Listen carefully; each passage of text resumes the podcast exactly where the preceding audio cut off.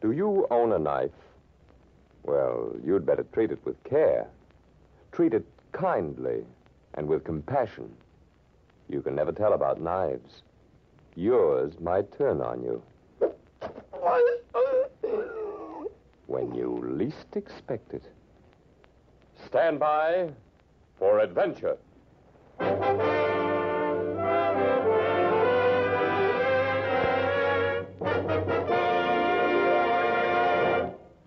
At this point, time is allowed for the local announcer to read the commercial message, which can very well be tied in with each particular story or with the general theme of the program. Stand by for Adventure is a new radio program series that recreates the art of storytelling. The characters are four friends who gather together, each to recount his own adventures. They are Dr. Juan Avillo, a South American scientist and philosopher who has studied at the Sorbonne and Oxford and Santiago. He is cultured, traveled, and subtle. He sees more in a simple situation than most other people see and can tell it to you better. He is intrigued by the metaphysical and the occult. Major Gordon, a retired Army officer and soldier of fortune, he has campaigned on the side of justice and truth since the Spanish American War, sometimes as a soldier in the field, and sometimes as a special agent. His knowledge of international intrigue is thorough and discerning. He loves to tell stories of Army adventure. Richard Moore, newspaperman adventurer, who uses his newspaper credentials as a springboard to fascinating experiences. Moore's special hobby is crime and crime detection, and his newspaper work has brought him in contact with the world's most notorious criminals and most unusual crimes. He adds salt to situations when he tells his tales. And Captain Quigley, retired merchant skipper from down east, whose love of the sea is practically hereditary. He is familiar with the seven seas as he is with the water in his bath. The captain has a tangy way of telling stories, and we wonder sometimes how much of his tongue is in his ruddy cheek. Each story by one of these characters constitutes a complete program.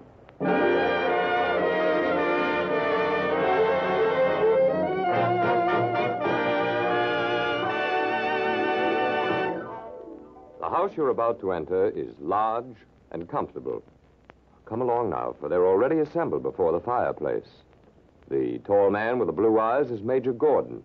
The man seated directly opposite him is Richard Moore, journalist, adventurer.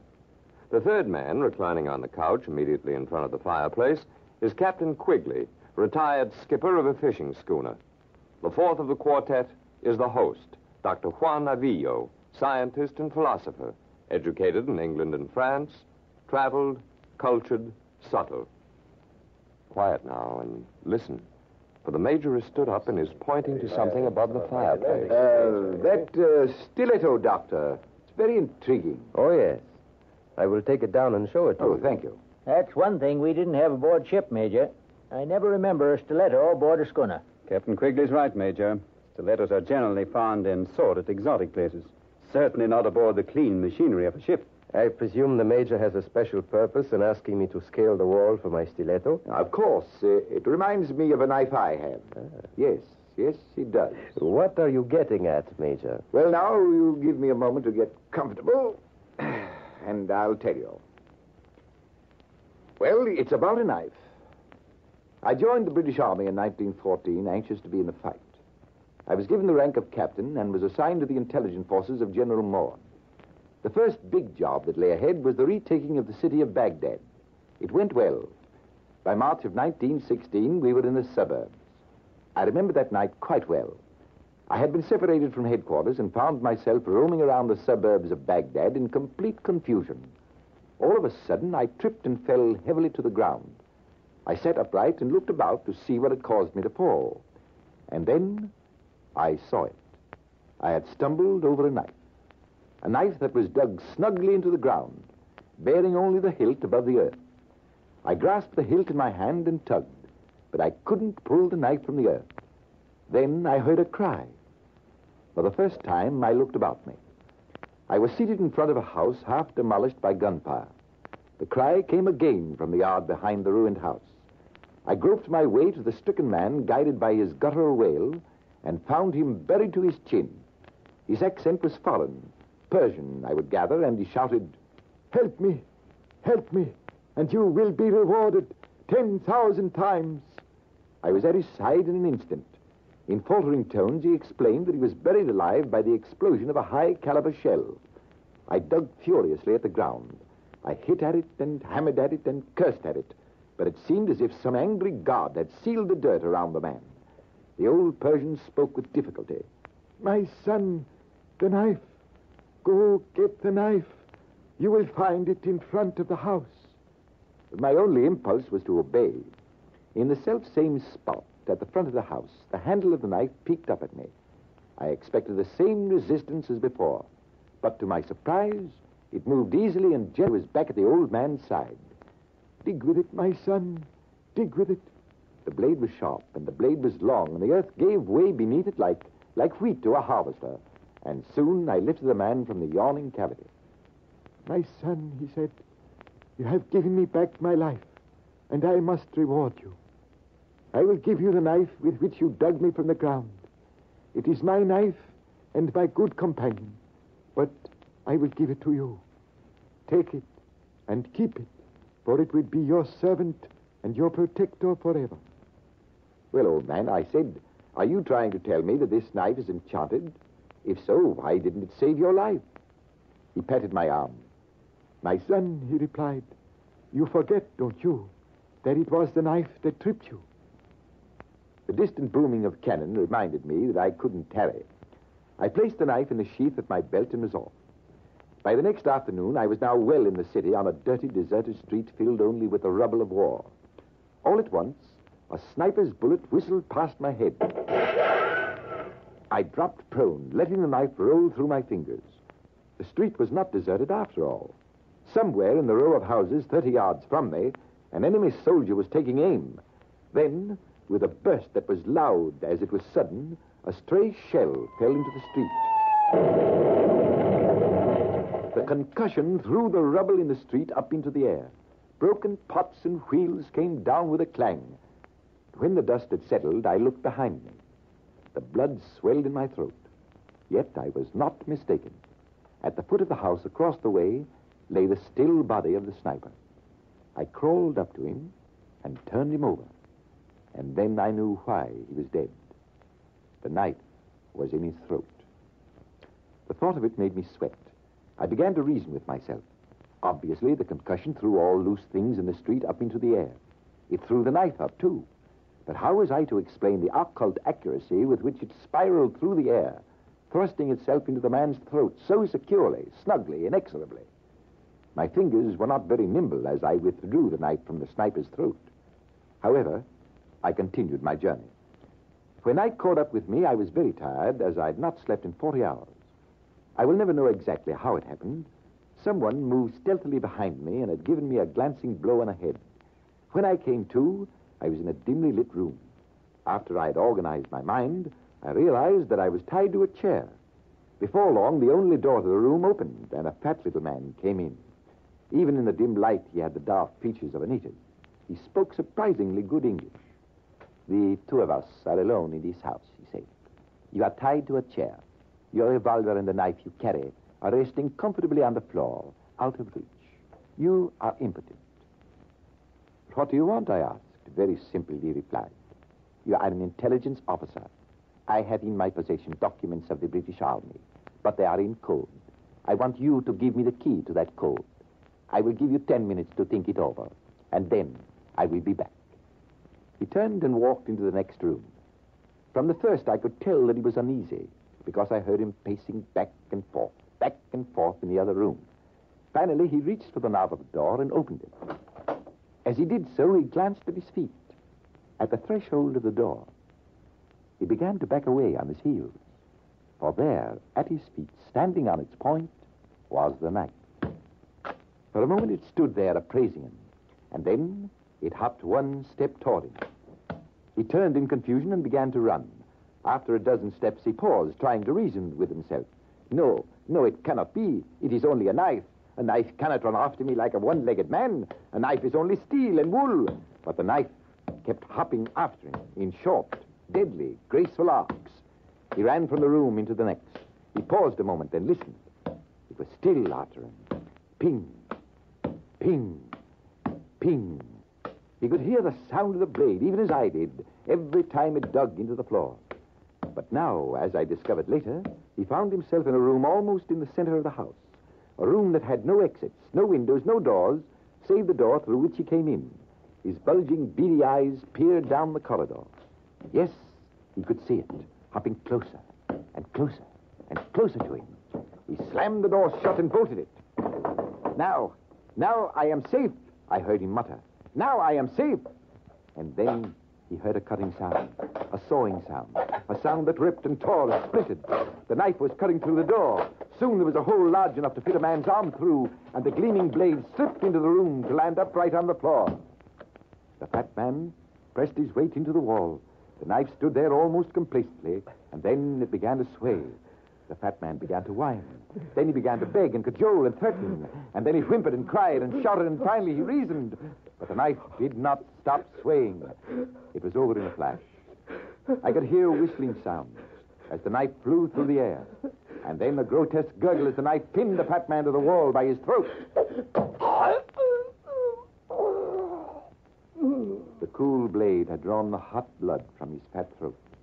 Three days later, British military police entered the house and rescued me. The stiff body of the native hung like a plump pullet from the wall. Who threw the knife, they wanted to know. Well, all I could answer was no one did. No one threw the knife. Well, gentlemen, that's my story.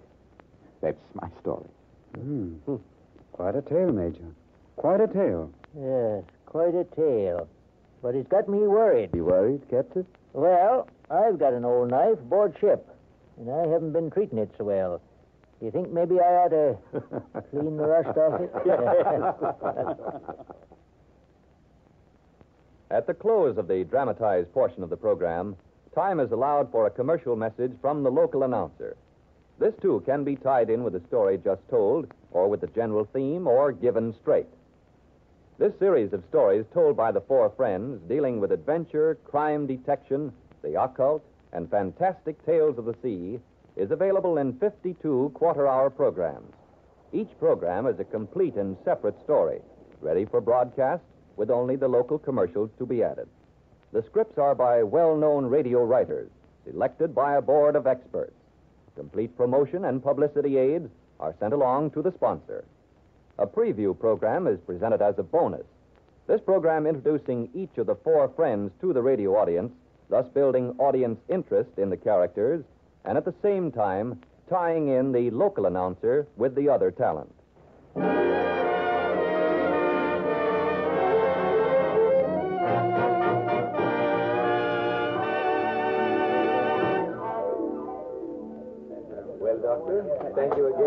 Delightful evening. I'm looking forward The four friends are bidding each other good night. Good night, Captain. Good night, Mr. Moore. Good night. Now the door has closed. Dr. Avillo is alone once again. The blade of his knife glimmers in the firelight and brings back faint echoes of Major Gordon's voice. No doubt the doctor is thinking of the story of his own. But the evening grows late, and he will soon bank the fire and be off to bed. He will hold his story until the next time, when the four friends meet again and talk again and invite you to stand by for adventure.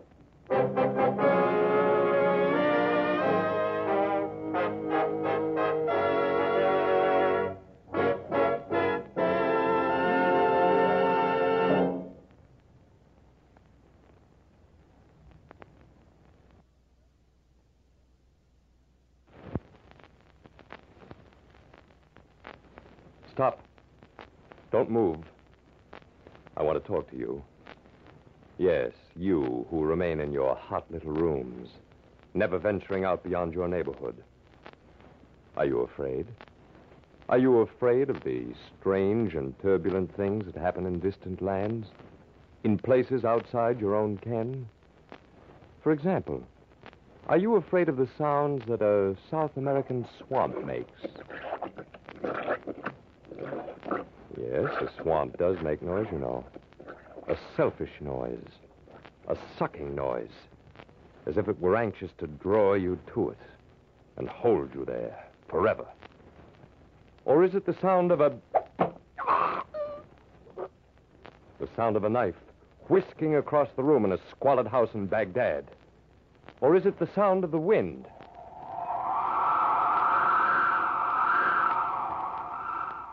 As it cuts through the snowy Caucasus, kept company by.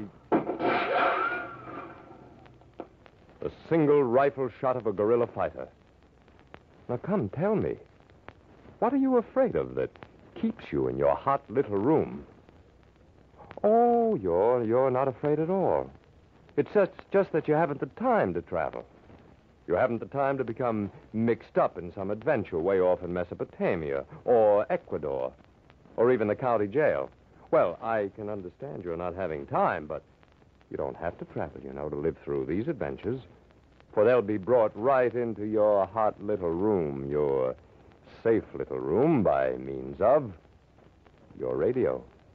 So, listen to a familiar voice, a voice you know well, a voice you can trust, while he tells you how you can stand by for adventure.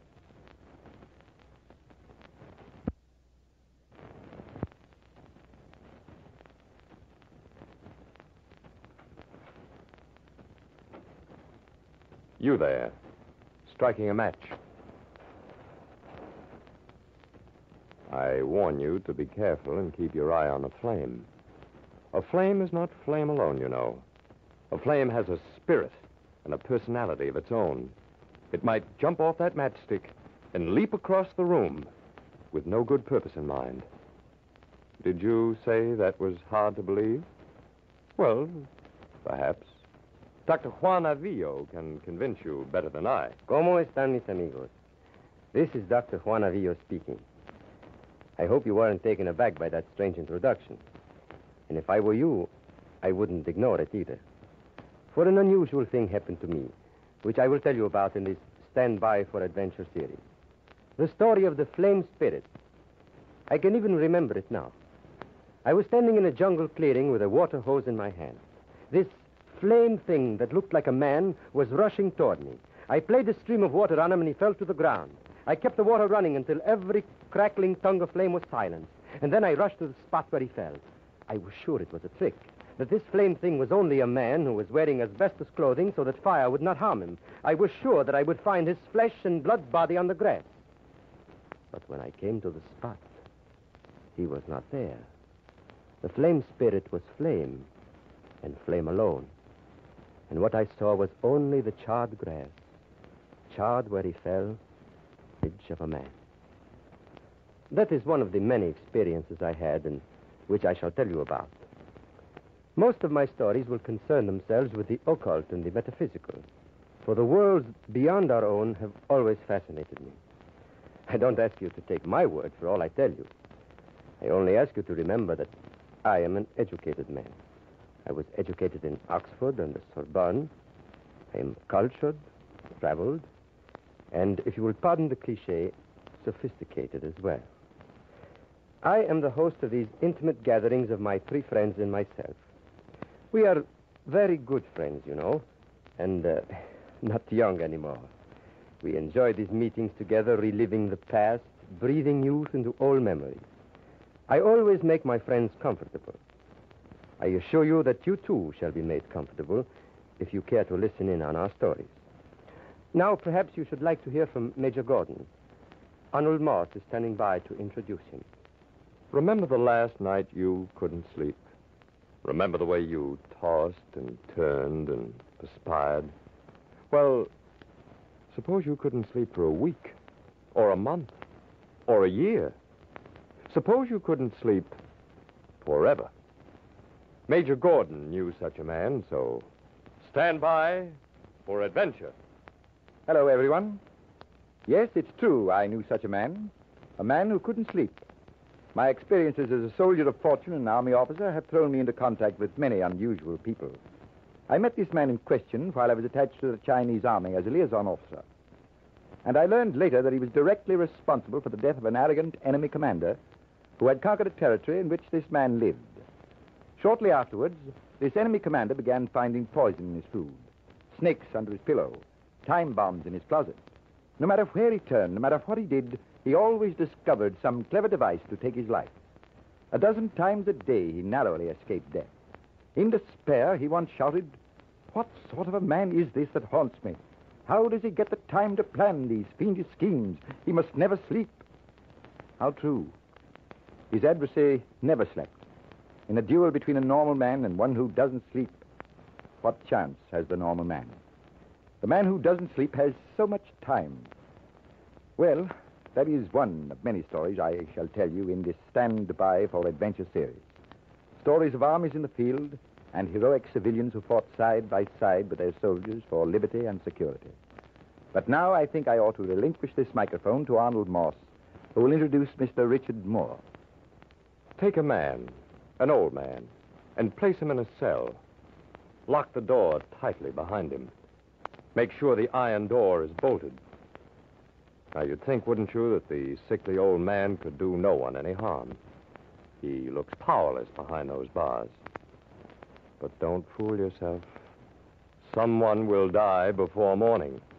Richard Moore knows more about it than I, so stand by for adventure. This is Richard Moore speaking. I've had a pretty full career as a newspaperman. I guess my press past has been more a ticket to adventure than anything else. But the funny thing is, no matter where my syndicate sends me, I invariably get mixed up in a murder. now, don't get the wrong idea there. I mean, I don't commit murders.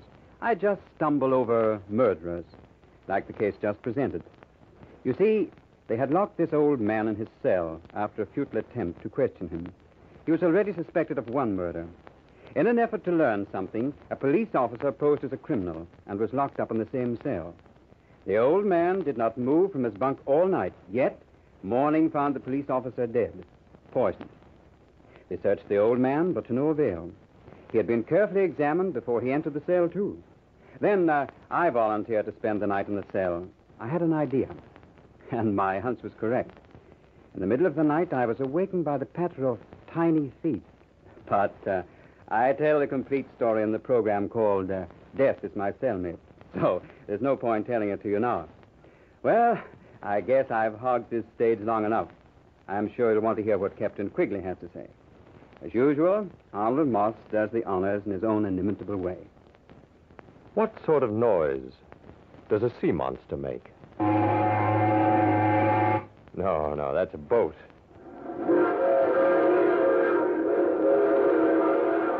No, no, no, no. That's a train. Of course not. Anyone would know that that's an automobile horn.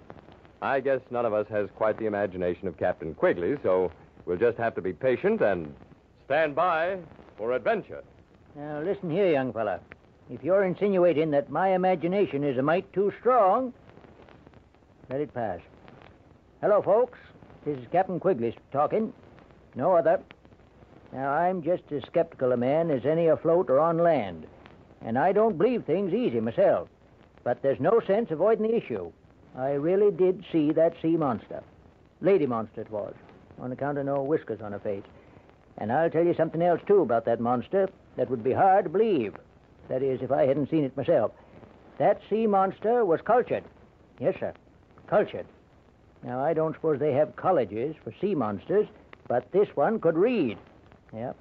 First, she read over my shoulder, but that wasn't so comfortable, so I propped up the paper on a rag so as I could read one side and she the other. Particular sea monster she was, too. Didn't want to read the jokes, only the editorials. Do I hear somebody raising any doubts? Well, I can't blame you if you are. I'm only giving half the story, mind you. When you hear all of it, you'll realize how true it is. I'll be able to convince you in just the time it'll take to tell the story of the cultured monster. And that ain't the only story I'll tell either. I once had a very unusual boat. Now, I know it's hard to believe, but this boat would never react properly to having her machinery oiled unless the oil had a vegetable base. You see, the boat was a vegetarian. Well, I could go on this way all day. But I guess it's time to say goodbye now. So here's that skeptical young feller again. And that's a thumbnail radio sketch of all four friends. There is Dr. Juan Avillo, famous South American scientist and philosopher, and Major Gordon? retired Army officer and soldier of fortune, and Richard Moore. correspondent adventurer, and finally, Captain Quigley. merchant mariner, who sailed the seven seas. These four friends meet often at the home of Dr. Juan Avillo. When they meet again and talk again, they invite you to listen in and stand by for adventure.